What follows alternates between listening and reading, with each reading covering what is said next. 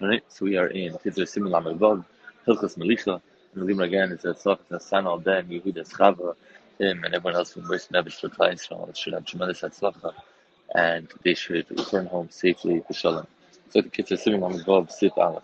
Couldn't Shemot Hilchas Melicha. Couldn't Shemot Sabas before you salt meat. Now a lot of this is not going to be things that we do on our day to day in these times, or is it done in factories? But in those times, people do it in their houses and see the kids to get into how to do it in your own home. Okay, so before before you salt meat, so before you salt it, you got to rinse it well. How do you rinse it? First, you soak it in water for approximately a half hour. This mime that you're soaking it in is just not kind of floating on top. It has to be submerged within this water. If you see very clearly there's blood directly on the meat, you got to take the water that's sitting in and scrub it with that water to remove that blood that you see. So to buy birds or chickens, you have to uh, scrub very well at the makim mashchita. So to on the inside, wherever you can see clear uh, amounts of blood, you got to scrub it very well. So as you can see, on the meat itself, there's a little small area where blood has uh, gathered because animals hit there, whatever it is. So you got to remove that piece before you start the soaking process. It's the water that you're going to soak it in is very cold. Warm it up a little bit in a warm place. To get rid of of, of, of it being cold, you it hot, but you don't want it to be cold uh, before you soak the meat in it because if it's very cold, then, then the meat is going to harden somewhat, and the, later when you're going to salt it, the salt, the, the blood is not going to come out as easily. So we used to to soak it for a half hour. You do a little more is one thing, but if you soak it for full 24 hours, both the meat and the basar usher, because we assume that the blood gets reabsorbed in, gets absorbed in the walls of the kli, you're done. The cabbage, a liver that was soaked in, in water, so we do a shara chacham what to do with it because we're going to see the, the process of how you kash your liver is somewhat different. We'll get to it in Mitzvah Hashem. Sim Gimel. There Shabbos shein lepnai. There Shabbos, you don't have time. Maybe in acher sheshat or some other time we we we're short on time. So that Shabbos is a b'mayim v'yishach ma'at b'mayim. So you don't need to soak it for a full thirty minutes. Rinse it and soak it for a small amount of time. As long as you kind of you're rinsing and you're soaking and the water starts that that it's in starts to run clear and you don't see any more redness or bloody uh, coloring to the water that you're soaking it in, then you can start the salting process. If you already did the soaking, but now you cut one piece into two pieces. So that piece that are not connected, that opening area, there may be some blood there, so you've got to rinse out. Then say you have to soak it again, but you have to rinse that area very well because of the blood that's there. Sifet. Meat that became a little hardened because of cold. You have to let it defrost before you start the soaking process. Don't put it next to the oven because you don't want it to cook. You don't want it to heat up to that point. You just want it to be defrosted. And if you want to get it ready for your main soaking, as we, we want we want it to be one time soaked, and that's it. But if you don't have a choice, you could soak it in uh, lukewarm water to defrost it a little, and then do your proper soaking. Siva, a the kli that is set aside for soaking meat. In the you should not use it for um, other foods. After the meat is soaked, so you did this part, you have to dry it off and get the water off it.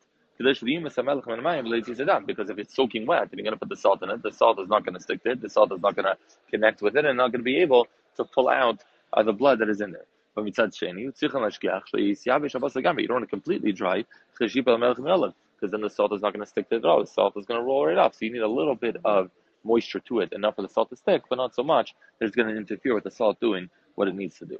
It's like the Kitzur says, Hamelech, the type of salt, so we know why it's called kosher salt. Hamelech it should not be very fine like flour. Then came the bus and it's going to um, be absorbed, melt, melt is the word is used, but it means it gets absorbed into the meat right away, and it's not going to be mighty blood.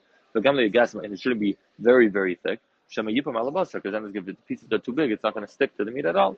Elia it should be in between, like coarse salt, like, like the salt I guess that they use in Kitz's time, Shanasi de Bishul, they use for cooking via Yavish, it should be dry salt, that, that it should be able to spread it well and rub it across the meat. Sif test. you have to spread the salt on all sides of the meat. There should be no parts that do not have salt on it. So for uh, birds, chickens, you have to open them so that you're able to salt um, all sides um, very well. When you're salting the meat, you have to put it in a place where when the blood comes out, it's going to be able to come out and flow away, and it's not going to pool in that area.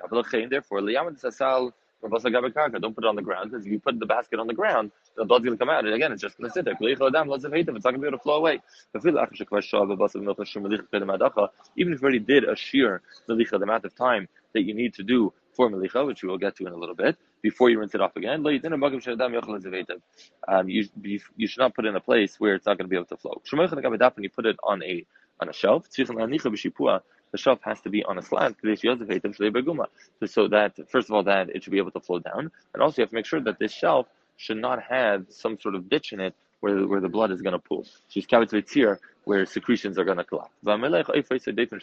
Someone who's salting chickens or a complete side of an animal. So chickens, there's there's an inside, right? There's a little curvature to it where things can pool. So if you take a complete side of an animal, there's some curvature to it where things can pool. So you have to put the side that has that opening downwards so that the shiyuchal adam doesn't hate the right. It's like you're turning it upside down. That that area that, that has a place that has some sort of uh, area where things can pool is upside down, so that nothing uh, collects in said area.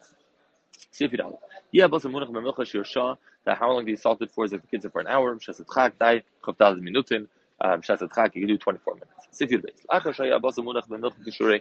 After you do the shemalicha, you nabitz on a melech shake off all the salt. Madich meisa shalosh pram b'vayim heitav heitav, and then you rinse it three times very well. Bisha Yos Hashem, interesting uh, kids that talks about uh, you don't buy seeds over here. Bisha Yos Hashem, Yisha Lashkiach ba'atzma dachas basar. A woman is Yos Hashem, she herself should wash the the, the basa and not her housekeeper. Why? Because you didn't have running water in those days. Because So if you're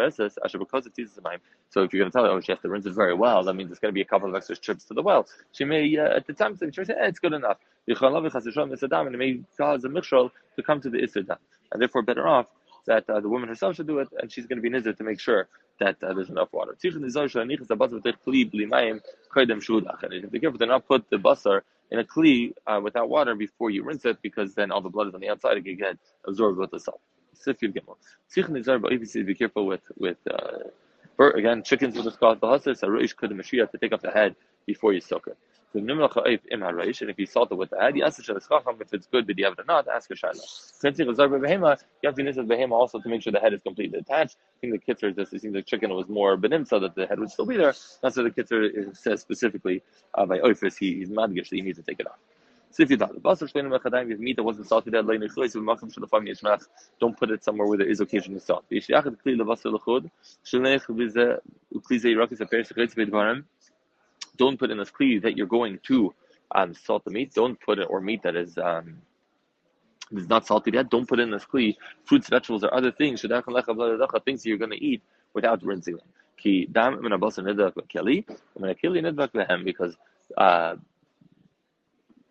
blood from the meat is going to be absorbed in the kli, and then you're going to put something else in the kli, it's going to absorb the blood that is absorbed in the kli, and it's going to be a problem. If it's something that you're going to rinse anyway, so that we're not as concerned, but food that you normally would eat without rinsing, so those days would include fruit and vegetables, you should not put in this kli because you're going to end up uh, with the with the.